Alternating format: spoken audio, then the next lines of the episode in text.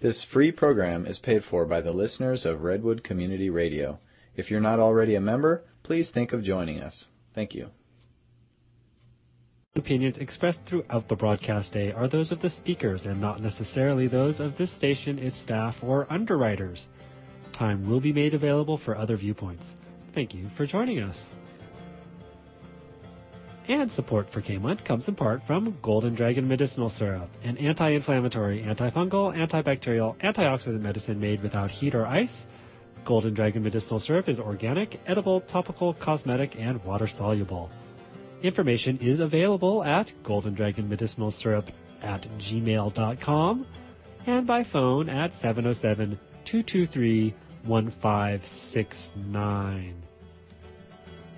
And support for Redwood Community Radio comes from Knox Manufacturing, a Humboldt County business making Harvest Excel automated canopy greenhouses locally. Designed for light deprivation and solar powered, the Harvest Excel can be viewed at Sylvandale Gardens in the Meadows Business Park in Redway.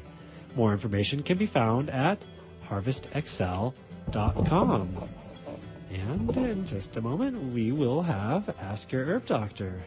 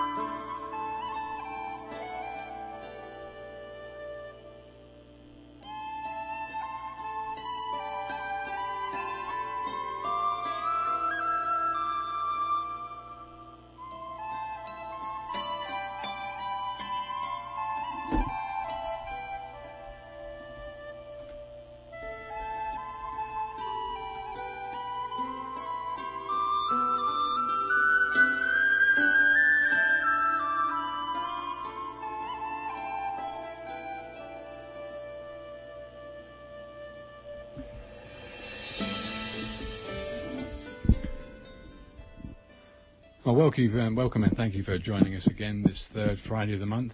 My name's Andrew Murray. My name's Sarah Johannesson Murray. Uh, every third Friday of the month, uh, we produce a program called Ask Your Herb Doctor, and uh, we're very pleased again this month to have Dr. Raymond Peat join us on the show to share in his wisdom. And this month's subject is going to be the uh, antioxidants, some of the myths about antioxidants, what antioxidants really do, uh, and how they're helpful, and how some of the history uh, of antioxidants has been skewed, and our current understanding of antioxidants has been misled uh, by the manufacturers uh, and other parties. So uh, we're going to talk uh, about antioxidants and their role in health. I know we're coming into uh, the fall here, and as the decreasing daylight hours uh, etc., combine. Uh, most people uh, are under an amount of stress, and antioxidants, I think we all know them as um, anti-stress, or at least uh, free radical quenching. I think that's most of people's understanding of antioxidants. But we're going to explore antioxidants in more depth. Um, okay, so people that are living in the area, it's a call-in show. Uh, from 7.30 until 8 o'clock, uh, you're invited and welcome to call in uh, about this subject or any other questions you may have. Uh, the number, if you live in the area, is 923 3911 or if you live outside the area, there's a toll-free number you can call on. That's 1-800 568 3723. That's 1-800 KMUD RAD. So, well, like I say, once again, we're very pleased to have Dr. Raymond Peat with us to share his wealth of knowledge. Thank you for joining us, Dr. Peat. Okay, so as usual, there may be people that haven't heard of you uh, and people that have just tuned in for the first time, perhaps. So um, I'd appreciate it if you'd let people know your academic and professional background so people can hear more about you. Um, I uh, have taught uh, several universities um, various courses related to biology and biochemistry, for example, in Mexico. I taught immunology and intermediate metabolism. Uh, but uh, my research was in um, reproductive aging at the University of Oregon, and my uh, dissertation advisor, Arnold Soderwall, uh, happened to be a, a major figure in uh, vitamin E research. He found that uh, hamsters uh, remained fertile much longer if he gave them increasingly large doses of vitamin E.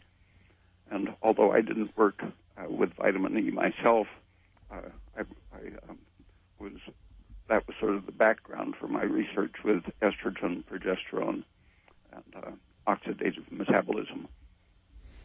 Okay, so I guess let's. Um, I think probably what we should do. I think most people, and myself included, have a oh, I don't know, I call it a, a, medical understanding of what we commonly know as antioxidants and their function in the body. And I know when we get going, um, you're going to describe some of the uh, ill effects that some antioxidants can have uh, because they can kind of work both ways and how we can best get the best possible antioxidants uh, from our food or other sources that are so, certainly a lot safer than most of the uh, vitamins that people will buy off the shelf of a health food store, for example, or, or another whole food place. So would you would you outline the uh, effects of antioxidants and, and the, the, body's system of antioxidants and why they are important to our health? Um, people often talk about the body's uh, innate antioxidant system, and uh, they usually refer to the uh, glutathione in cells and the um, enzymes that reduce glutathione when it has been oxidized, and uh, uh superoxide dismutase uh, and uh, catalase are considered to be at the center of our own antioxidant system with uric acid as a circulating major protection against uh, free radicals and that's that's interesting. Can I hold you there for a second now? Because I uh, uric acid is something that I I was always uh, led to believe was a cause of gout, and that uh, is that true enough? Um, it's involved it being antioxidant. It's also uh, involved in protecting against inflammation because inflammation involves uh, things that are thought of as a uh, oxidative damage. Okay. Uh, uh, molecules get oxidized and and changed, and so even though uric acid is probably defensive against inflammation, it um, tends to eventually uh, get crystallized in the process of, of defending against the inflammation. And so uh, you often find uh, crystals of uric acid right. in in an inflamed joint, but uh, people can have uh, crystals of uric acid in the tissue with no symptoms at all. Yeah. And uh, symptoms like gout can occur without the uh, crystals. And crystals of phosphate are probably more common in gout than uric acid crystals, but without analyzing them, right. uh, people consider them to be uric acid. So it's more the inflammation that someone would have anyway, whether it was in soft tissue or joint, that uric acid would come onto the scene to be an antioxidant that then typically associates uric acid with gout. Um, yeah, apparently, uh, because it is uh, considered our our main, uh, quantitatively our main antioxidant defense.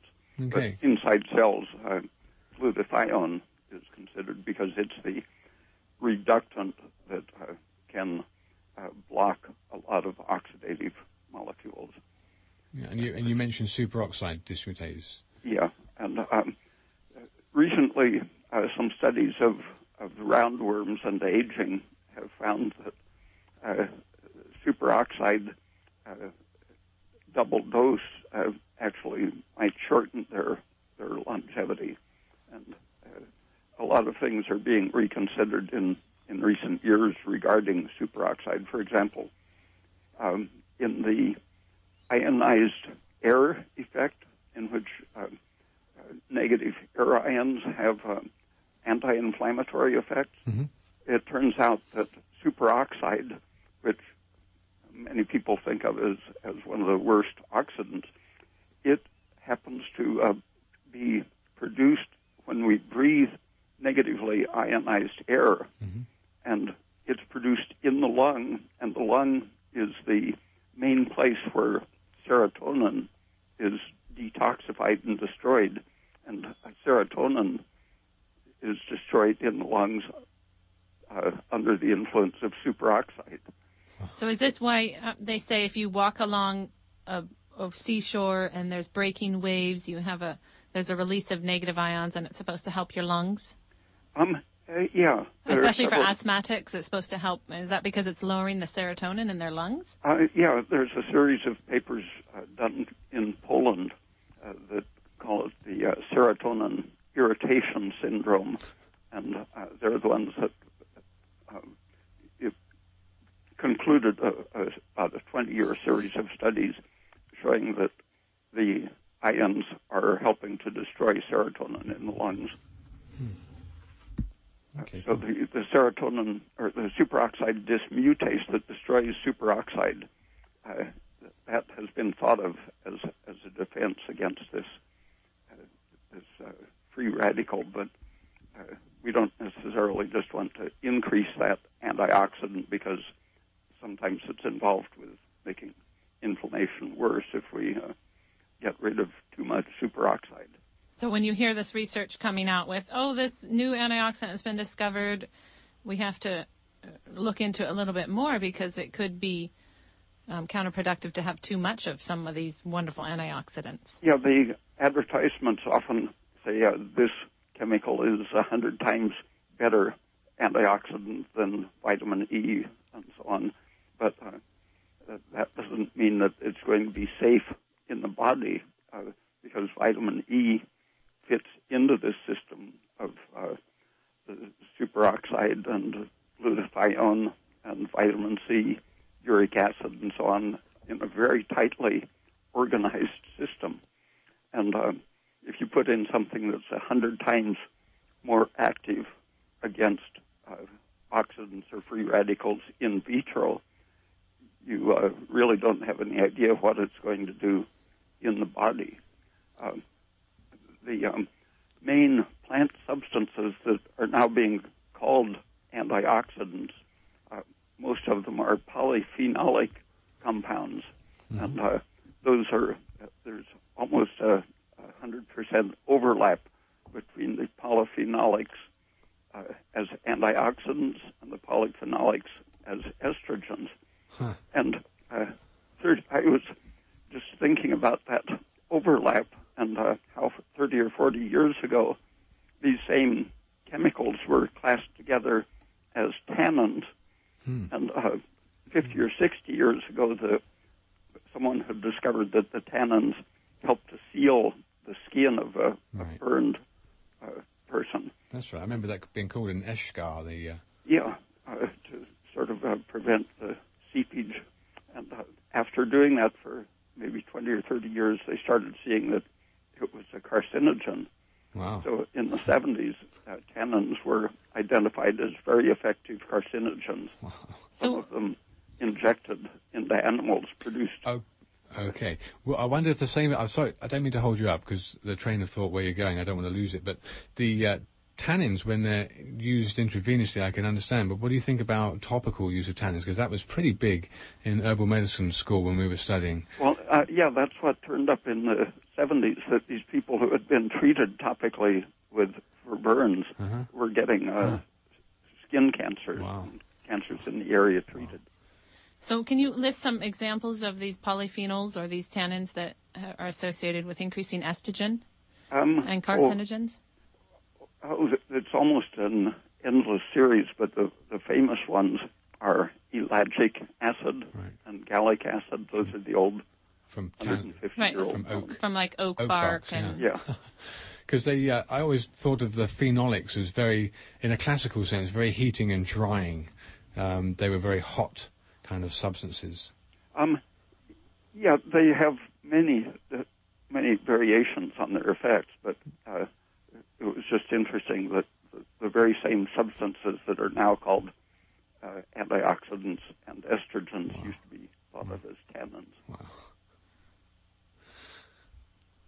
Okay, so the background from which they've come has uh, has changed considerably, and now it seems that the uh, the industry is calling them yet another uh, compound that can be marketed to, be, for, to people uh, to help them in their uh, in their quest for the antioxidant effect that they've been warned they need so much. Uh, yeah, vitamin E is the um, famous oldest sold antioxidant supplement, but it was when it was first discovered it was uh, uh, called the fertility vitamin, and uh, it was sold to increase virility and fertility and so on. But uh, the uh, Shute family in the 1930s uh, found that it not only uh, made infertile women more fertile, uh, by analogy with what my professor did uh, 20 years after that, but he was doing it uh, clinically, and he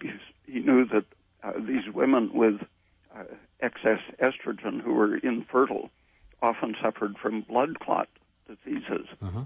uh, venous clots, and uh, sometimes embolisms in the lung and strokes and so on. And uh, he found that vitamin E not only made them fertile by antagonizing the estrogen, but it prevented the clotting problems. Uh-huh. Showed very clearly its anti-clotting effect was part of its uh, anti-estrogen effect. And since the uh, the estrogen had also during that same period of about 15 years up to 1940, it was uh, known to intensify the uh, uh, effects of unsaturated fats in, in oxidizing. It catalyzed their conversion into uh, age pigment um, interacting with iron and unsaturated fat. So it was uh, an oxidant, a, a, a clot former, uh, an anti-fertility substance, wow. and uh, pro-inflammatory. And uh, as the um, oil industry uh, began uh, promoting their their um, seed oils first for animal uh, uh, fattening animals, and they were adding it to lab uh, chow and such for uh, research animals. Uh, it turned out that the animals were suffering from degenerative uh, brain diseases and uh, testicular degeneration.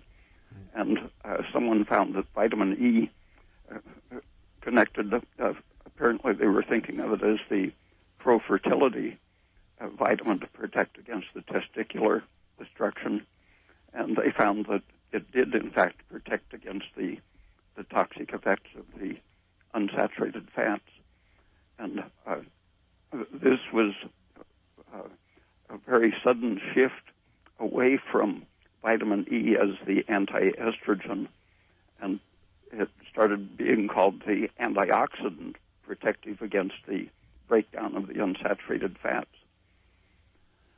Uh, but uh, and you were saying they added iron to the to the animal's feed, and then they stopped seeing the beneficial effects of the vitamin E. Correct? Yeah, for um, for several years, um, they they found that the um, apparently uh, supplemented feed no longer cured the uh, uh, brain degeneration, and uh, found that the vitamin E was being destroyed right in the the product by the presence of iron. But the same thing happens in the organism. Uh, vitamin E and polyunsaturated fats uh, are uh, very interactive and pro-oxidative. But uh, the um, the industries, both the estrogen industry and the seed oil industry, uh, found that this was a way to distract the public from thinking of estrogen and the unsaturated fats as being dangerous because if um, vitamin E was just protecting against oxidation, then all you needed was fresh oil and vitamin E uh, to prevent uh, the breakdown of the oil. And uh, they suppressed the idea that, that, vitamin E was an anti-estrogen, anti-clot, heart protective yeah, right. drug for about 40 years. And this made me think about prenatal vitamins when a woman is exposed to much higher estrogen levels. I know eventually it's also much, much higher progesterone levels, but prenatal vitamins have a large dose of iron and large dose of uh, vitamin C, like we were also talking about, that that gets destroyed with iron as well.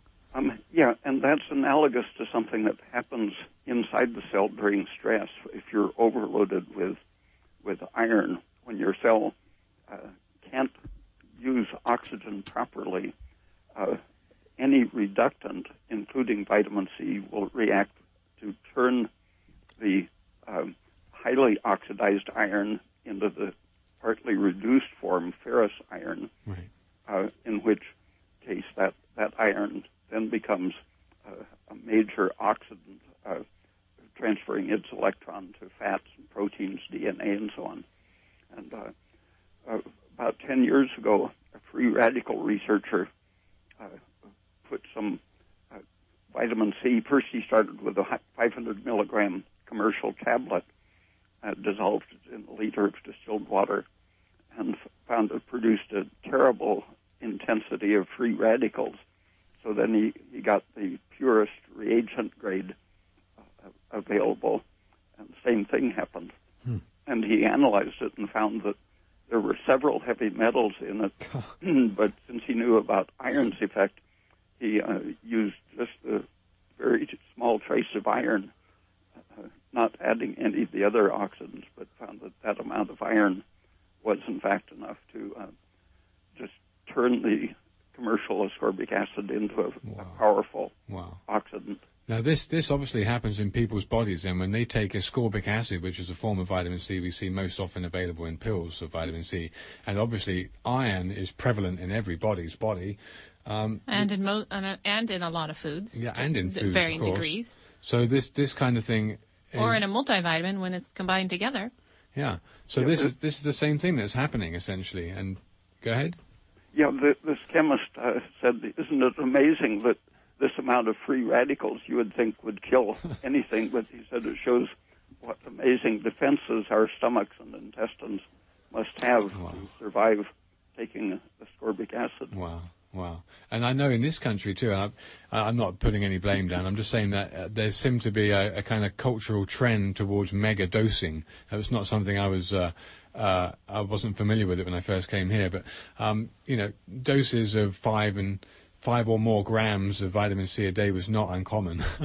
um, yeah, Linus Pauling uh, pointed out that a goat that weighs as much as a person uh, would uh, be producing about 4,000 milligrams of vitamin C a day. Okay. And uh, I had been taking large amounts of vitamin C okay. and was reacting badly to it, having a cough and, and very chronic serious symptoms. And mm-hmm. so I stopped taking it. And after I hadn't taken it for a while, I wondered how much vitamin C I was be putting out in my urine every day. And just on a, an ordinary diet at that time, including uh, bread and potatoes and things that mm-hmm. you don't think of as having right. any vitamin C. I was still putting out 3,000 milligrams a day consistently. Wow. Uh, and that got me interested in where the vitamin C was coming from. Mm-hmm. And mm-hmm. it turns out that uh, meat, for example, is extremely rich in dehydroascorbic acid, dehydroascorbate. Right. And uh, that is uh, not measured. They measure the reduced form, ordinary ascorbic acid, when they analyze foods, and so they're they're simply not looking at the major uh, form in food. Most of the foods are uh, have more ascorbic acid than the analysts show, and, and it's functioning in the cell as an oxidant, and that's how it's having a major part of its protective effect because um, when something goes wrong with the oxidative system, mm-hmm. if you just uh, turn off the blood supply, for example, okay. uh, uh, the uh, the outcome of, of a temporary heart arrest, for example, uh, if you get the blood restored, you have great oxidative damage done. from the lack of oxygen. Wow. And uh, if you have a temporary shut off of the blood supply, uh, so that the oxygen isn't uh, processing the, fuels in the cell, the electrons uh, that are coming from fat and sugar and protein being uh, metabolized, mm-hmm. Uh, these electrons will uh, essentially escape and do random damage. But the presence of the oxidative dehydroascorbate in the cell functions as a substitute for uh, oxygen for a mm-hmm. short time, mm-hmm. and uh, it soaks up these random damaging electrons, uh, being turned back into ordinary ascorbic acid, which then becomes water soluble, leaves the cell. Right.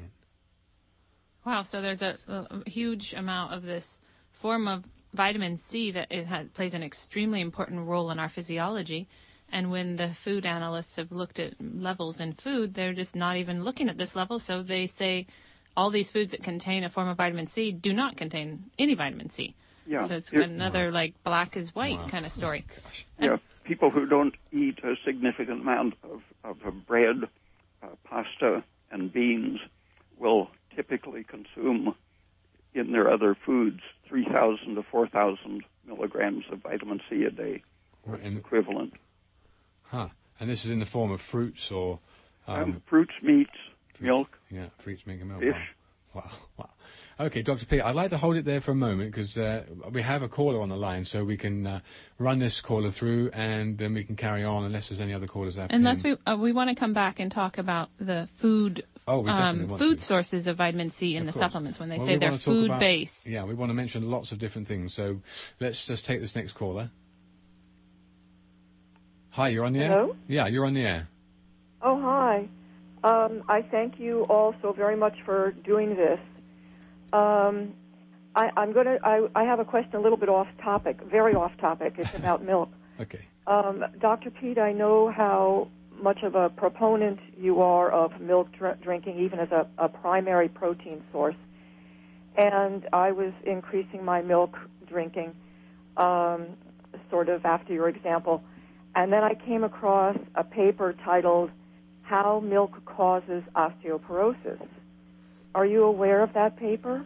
Uh, yeah, there, there's a almost an organization of anti-milk people, and uh, that's one of their worst publications. Uh, it, it just doesn't. It, it's uh, uh, the um, everything about it is uh, unscientific, probably. Huh? Mistaken, yeah. Erroneous. Well, I know it does. Uh, the prefacing remarks, or sort of their foundational statements, talk about the prote- protective effects of estrogen. Now, I understand that that you don't agree with that, and well, I, there's so much evidence I, I, am to tending toward your reasoning.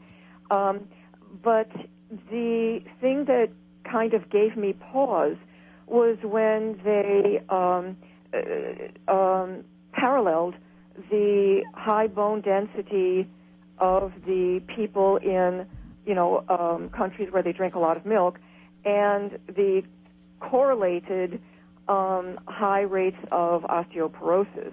And that, I mean, can you say anything, uh, address that at all? Um, yeah, um, much of it is the lack of vitamin D in those countries. Uh, if you compare someone in Vietnam who eats maybe uh, 600 milligrams of calcium from vegetables, and someone in in Sweden who uh, might might get 2,000 milligrams from milk and cheese. Uh, the people in Vietnam uh, are outside a lot, getting sunlight and vitamin D, and uh, their diet is rich in magnesium and uh, other nutrients. But uh, a lot of the since milk production is high in the high latitude countries, uh, uh, part of that effect that uh, some people talk about is the uh, lack of vitamin D. So the, it's a lack of vitamin D in the northern hemisphere that's causing the osteoporosis, even amongst milk drinkers. But having said that, 2,000 milligrams of, of calcium a day, you have to drink almost a half a gallon of milk a day to get that. And I mean, yeah, I, I don't I know get, if you know any Swedish people that drink half a gallon of milk a day, but I certainly um, don't know any myself. Well, uh, that's the amount that I consider to be protective against uh, high blood pressure and, and uh, heart disease and such. But uh, for the bones, uh, a thousand to twelve hundred is is probably an acceptable amount.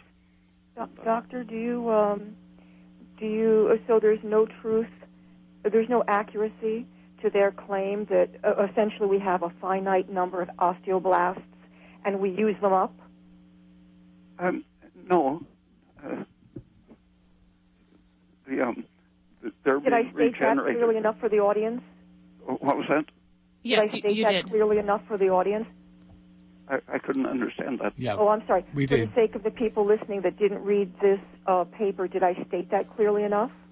Oh, oh uh, yeah, I think so. The, um, the osteoblasts are regenerating, being renewed. So there's there's no finite population. I mean, that's not even normal medical science to say that there's a finite population of osteoblasts and osteoclasts. They're constantly you're constantly breaking down bone and constantly building bone. And another point about the osteoporosis is that when they do these bone mineral density scans, it's not actually looking at the health of the bone or the protein structure. It's just looking at the minerals through a um, X-ray, and it's not looking at the overall picture of the health of the bone. So it's not an accurate way to determine someone's health of the bone. It shows a, a part of the picture.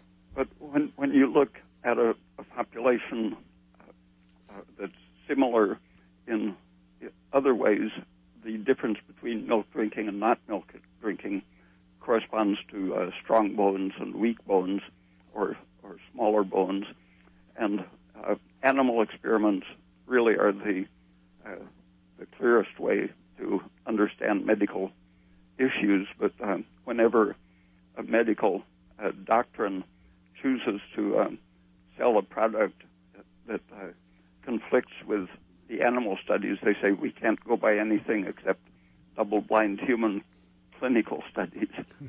Uh, Much of medicine is is based on animal studies, and and they're um, a perfectly valid way for most issues. I won't uh, monopolize the conversation, but I thank you so much.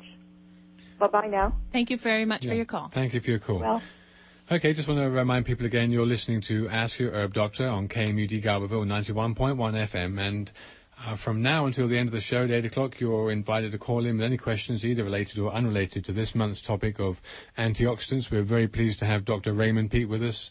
Um, the number is 923-3911, or if you live outside the area, 1-800-KMUD-RAD. Excuse me, RAD.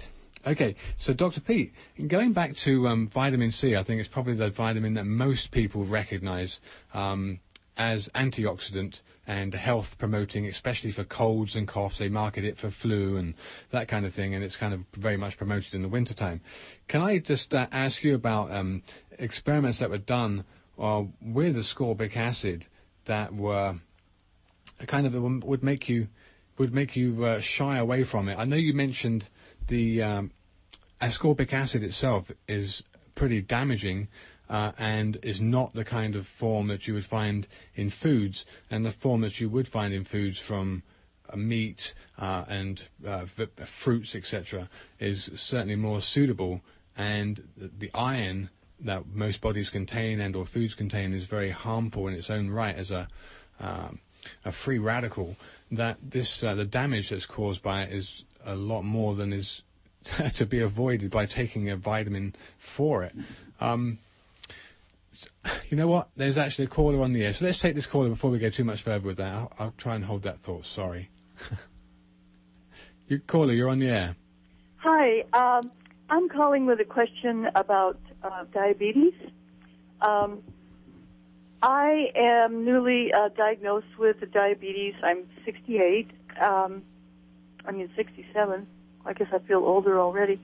Um, my question is: uh, Is a restricted calorie diet helpful?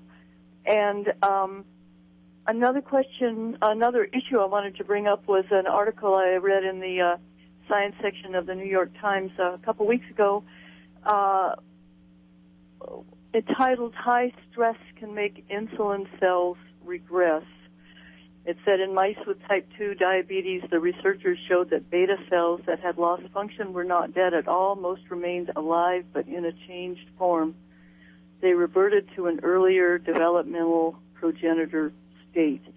Um, So I'm thinking maybe there's that would lead to some kind of treatment. But anyway, I'm trying to get on top of it and trying to control it with diet if I can, and not being very successful. So I wondered if um, Dr. Peat, if you had any suggestions. Um, yeah, the um, uh, cells can uh, replace themselves in several different ways, and that thing of regressing and and redifferentiating is one way, but uh, a well-established way is that the alpha cells in the pancreas uh, are converted steadily into beta cells, and so you can completely kill off all of the beta cells by eating too much unsaturated fat, for example, and have uh, supposedly the the type one diabetes in in which you're not making any insulin. Uh, But uh, if you stop killing the beta cells, the alpha cells uh, are known to be able to uh, replenish them. But the stimulus and the defense uh, to keep the replacement going from the alpha cells is sugar. hmm And uh, That's just uh, what diabetics avoid. yeah. So for our listeners, unsaturated fats include all of those vegetable oils that are liquid. Yes, And- I have read some of uh, your articles, Dr. Peat, and I've been omitting that from my diet and using coconut oil. Um, and but um, And, so it, and it can take up to four years for you to replace all of your polyunsaturated fat cells with a saturated fat cell. Uh, you've probably seen some of the news about uh, a hundred-year-old study. Uh, they used to use aspirin to cure diabetes, and uh, in the last year there have been some articles uh, commenting on that and uh, hmm, confirming that it, it in fact helps you handle uh, glucose fairly quickly to lower your blood glucose. And uh, aspirin happens to be a, a very powerful antioxidant of a of a safe kind hmm uh, that uh, prevents the uh, the uh, excess electrons uh, from things such as polyunsaturated fats, uh, destroying cells such as the beta cells. So the, the aspirin is not only intensifying your ability to immediately use uh, glucose, but it's also protecting against the uh, any of the residual polyunsaturated fats that are still stored in your body. And if you maybe use, like 325 milligrams a day, or or Um, you Uh, th- some people take uh, that much with each meal to to get their blood sugar down, but if you're taking that much, it's important to take vitamin K, uh, ah, since yeah. that uh, the only serious side effect of, of uh, uh, too much aspirin is uh, that it can make you have a bleeding predisposition. so if you ta- Right. if you take more than one baby aspirin a day, you need to take one milligram of vitamin K with with each standard aspirin tablet of 325 milligrams. And that is um, equivalent. And if you see in the health food stores, you'll see that they can come in micrograms. So that would be a thousand micrograms of vitamin K with each aspirin tablet. with each 81 milligram, or was each with each 325? 325. If you take Oh. more than 80 milligrams, then you need to supplement. I mean, 90 milligrams is baby aspirin. You need to supplement with vitamin K. Oh, okay. Well, my my uh, I appreciate the that information. Um, but what about? I've heard that, that sometimes people go on a very restricted calorie diet. I heard about like 600 calories a day with some liquid stuff and starchy vegetables had caused some people who had diabetes less than four years to have the condition. This was a Dr. Oz report, and I've heard just other stories of people. Is that like give your pancreas a big rest and if you're not eating a lot, or is eating small meals good? I mean, how do you pamper your pancreas? Um, some of the um, low low calorie uh, diets were analyzed, and uh, uh, the um, I think the uh, person doing some of these studies was named BPU, YU. Uh, he found that uh, if you simply reduced the polyunsaturated fats but kept the calories the same, you got the same uh, protective effects as a very low calorie intake. Uh, when you're reducing your calories uh, to the bare minimum, you burn the uh, polyunsaturated fats uh, for energy, and they don't get loose to do the damage. But, uh, oh, really? So that's it, so if you didn't have a lot of polyunsaturated fats in the first place, it wouldn't matter if you ate normal sized meals. But if you are eating polyunsaturated fats, small meals somehow dangerous. burn it up. Yeah. Burn up the polyunsaturated fats. Yeah, yeah. People who have a high metabolic rate aren't hurt so much by the polyunsaturated fats because they burn them for energy. Uh, oh, so aging might be maybe your metabolic rate kicks down and you're not taking care of them so well, and that's uh, yeah, be the, a factor. The, the PUFA uh, yeah. fats um, inhibit your thyroid function and block your oxidative metabolism, mm-hmm. uh, allowing the uh, free radicals to get loose and damage things. So you get a progressive destruction of your ability to oxidize food, mm-hmm. and so uh, you become more and more susceptible to uh, those things as you get old. Yeah. Well, uh, thank you so much. I appreciate being able to um, talk to you, and you're being generous with this information. So, um, thanks a lot. I'm on a learning steep learning curve. so, thank you very much. Thank you very much Thank for your call. call. Um, in, in one of my articles about a year ago, I mentioned uh, some studies that were done in Paris about 1860 and then in England, uh, in which uh, some very serious uh, diabetes cases, people who were uh, basically had only two or three months to live, they were wasting away so fast, uh, putting out almost a pound of sugar in their urine every day at the expense of their body tissues. And uh, the uh, these two doctors uh, cured their patients by giving them as much sugar in their diet as they were losing in their urine, and uh, uh, that they simply um, didn't know how to explain the cures, but they described the recovery of patients on a, about 10 to 12 ounces of sugar added to their diet every day. And uh, more recently, uh, people have seen that fructose in particular uh, maintains the cell in a, a state of low phosphate and intense oxidative energy and uh, chelates iron.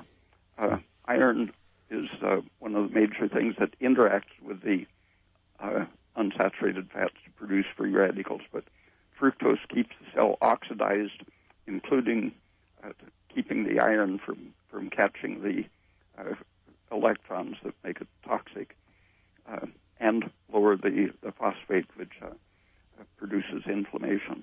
And fructose is um, found in sugar. Well, white sugar is half fructose, half glucose. And also, um, all fruits have a certain percentage of fructose in them, as well as glucose. So the, the old-fashioned sugar diet was uh, not only preventing tissue wasting, but it was uh, having an antioxidant effect in the pancreas, and the sugar was uh, an essential factor for supporting the regeneration of the beta cells to produce insulin. Yeah. Cool. Okay, our uh, engineer has a question. so I have a 13 year old dog who has a wasting syndrome right now. He's been just losing weight and he eats not as much as he used to, but he eats a fair amount. But he is literally he's close to death because he's losing so much weight. Should I try adding sugar to his dog food? Yeah, I have a friend who um, has been feeding his dogs uh, mostly meat. Uh, one of the dogs he put on a, a mostly milk diet, and it recovered from its cataracts on the milk diet. But this other dog, he thought it was about to die, so he put a tablespoon of sugar on each of its servings of meat, and it's recovering. And I've seen great results with um, recovering an injured fowl, ducks and geese, with uh, egg, milk, and sugar as a convalescent food. as a convalescent food. That was Dr. Peat gave me that recipe, and then also with a goat too. I did the same thing with a goat, and it's amazing how you can turn a blind goat into a seeing goat, and a, a duck that's nearly bled to death into a, a laying hen again. And so you should have custard if you're sick, I guess. is- Exactly. Custard's one of the very, very foods that Dr. Peat uh, uh, maintains is. Does vanilla have a medicinal effect? It's it's Uh, quite. vanilla does happen to be anti-inflammatory and antioxidant. there you go. I have a great recipe, Michael. I'll give it to you. Great. Well, listen, I'll tell you what, I'll pull back my question uh, earlier on about vitamin C. Let's move on to something different. Well, I do have one more thing to Go say ahead. about vitamin C. Okay. And that is when you, uh, for those listeners who might be wanting to get a supplement and they think, okay, well, I'm going to get a food based vitamin. There's, there's lots of vitamin companies that advertise that theirs is solely food based. It's like you're just, it's concentrated food you're getting your vitamin C from.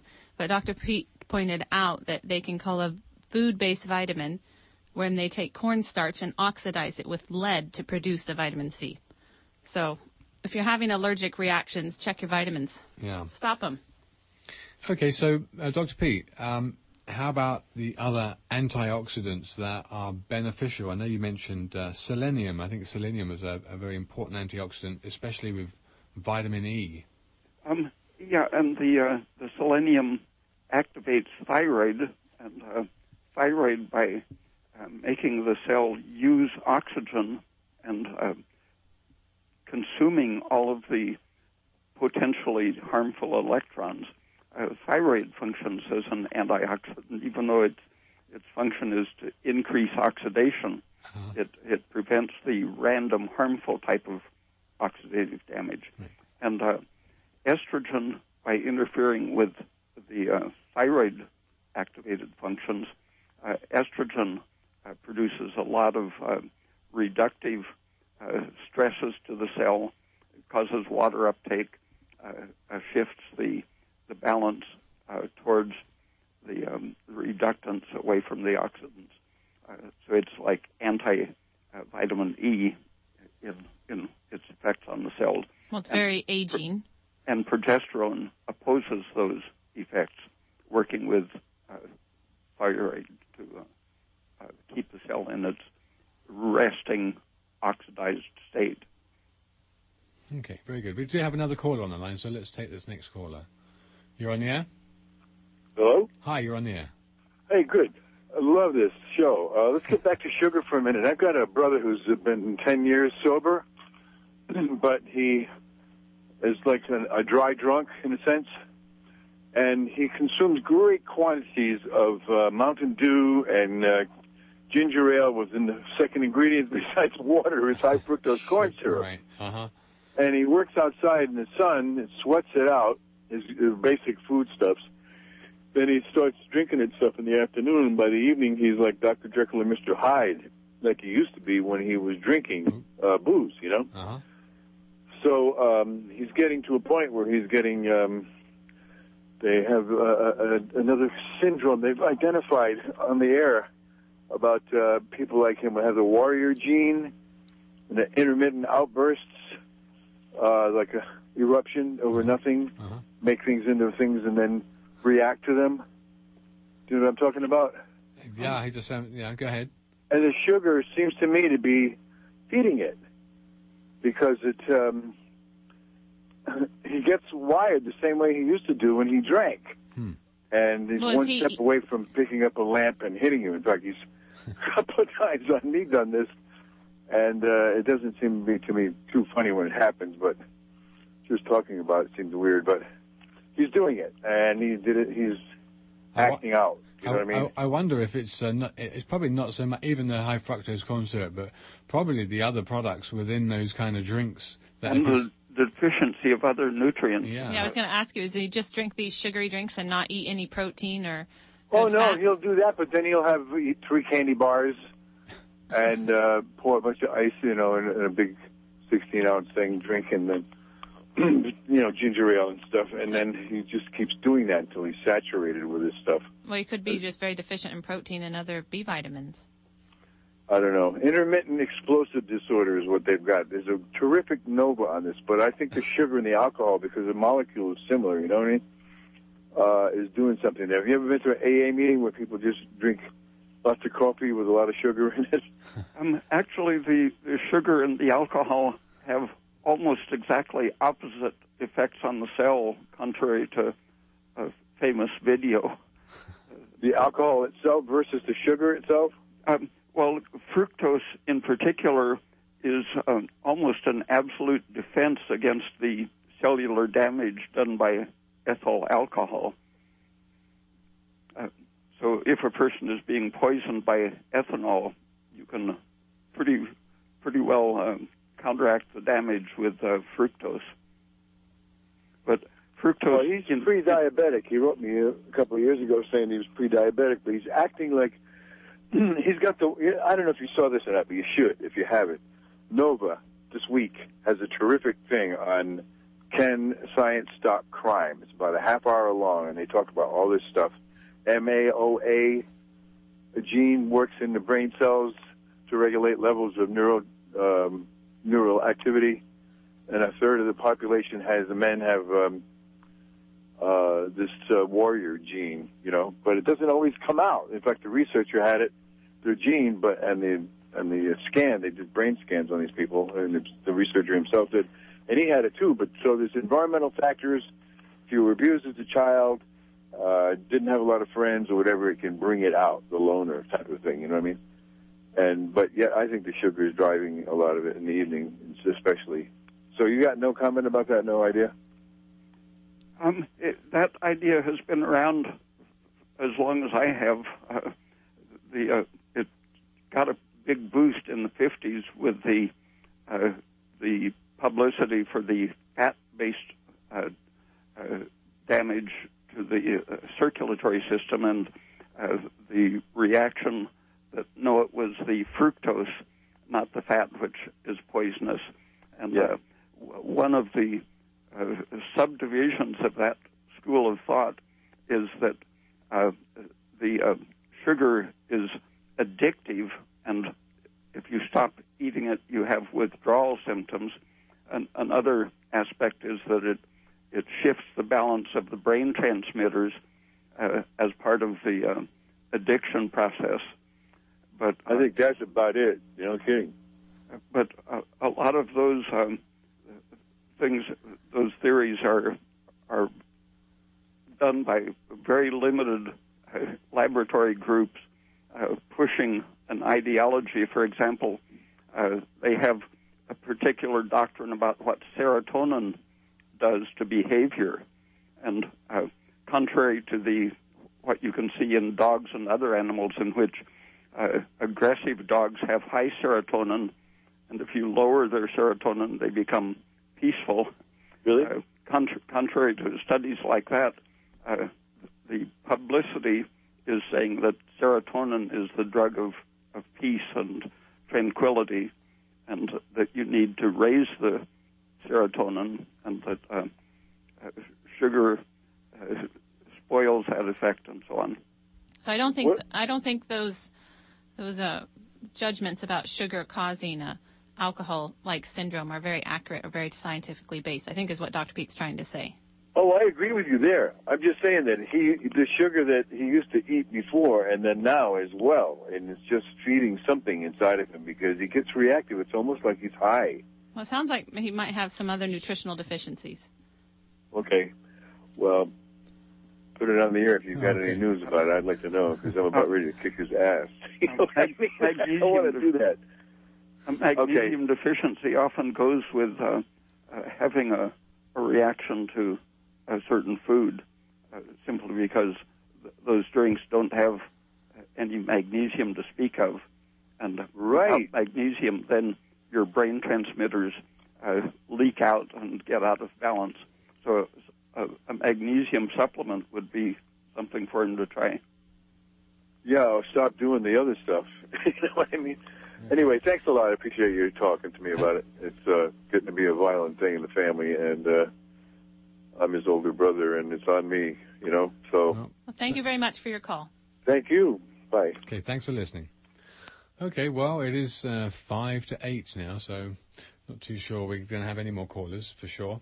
Um, so, Dr. Peat, um, just want to say, go ahead. Okay, before we wrap this up, I just want to mention something about vitamin E, Dr. Peat, that you had mentioned. It's important if people are going to be supplementing with vitamin E, and it's especially important if people are eating PUFA fats, polyunsaturated fatty acids that are found in pork and chicken and fish, and or eating vegetable oils or fried food.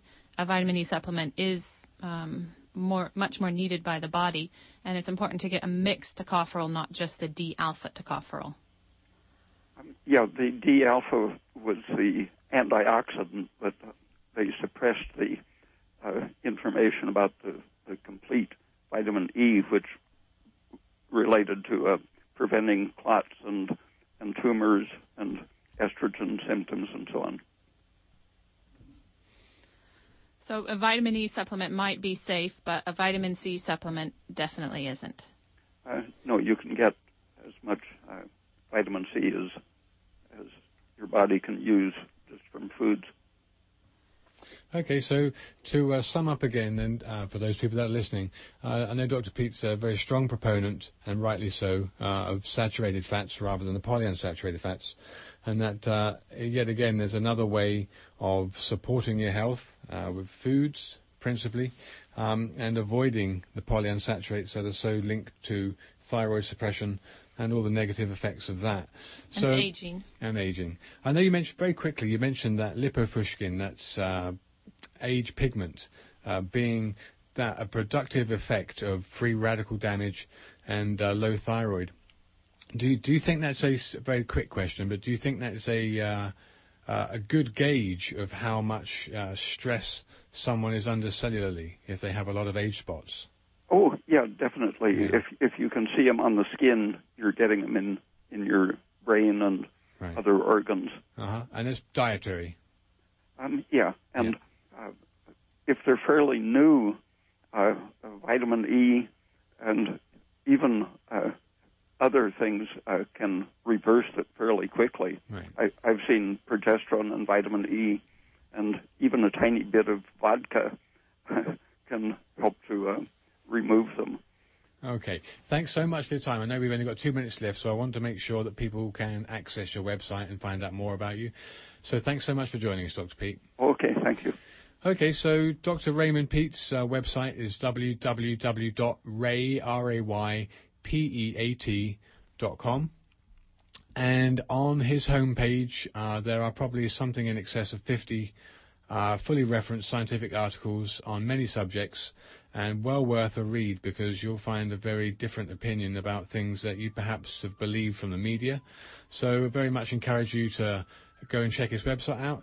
Uh, also, uh, he has approached, uh, people have approached him through his website as well for his uh, for his time and his uh, opinion on various medical matters. So, uh, a great resource, and I'm always very pleased to have Dr. Peat sharing his wisdom with us. So, until next month, when the clocks will go back and it'll be dark and winter's going to be coming. Thanks so much for tuning in and listening to Ask Your Herb Doctor.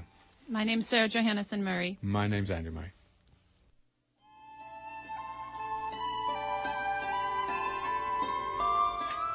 And support for KMUD comes in part from Golden Dragon Medicinal Syrup, an anti-inflammatory, antifungal, antibacterial, antioxidant medicine made without heat or ice.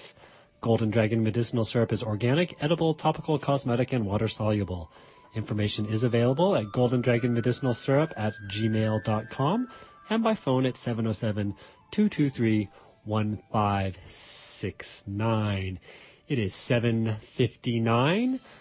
Ah, 8 o'clock by the time you hear this, and that means Baystoberfest is just starting up the Mateel. It's only $10. There's food, there's drinks, there's dessert, there's rock and rave music, and all sorts of beautiful people.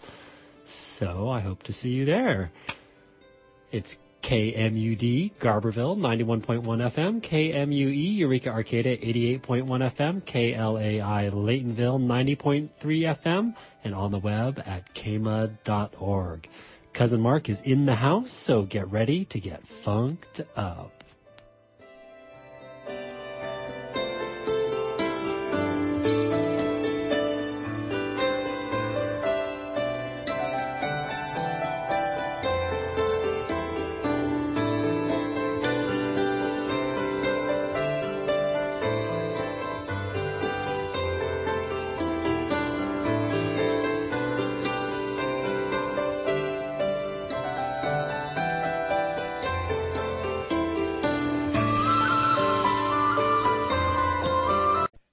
Remember that this program is supported by the listener members of Redwood Community Radio. If you like what you hear, please consider becoming a member of KMUD or renewing if you've already joined. A regular yearly membership is $50, but we accept any amount. Help us keep free speech alive.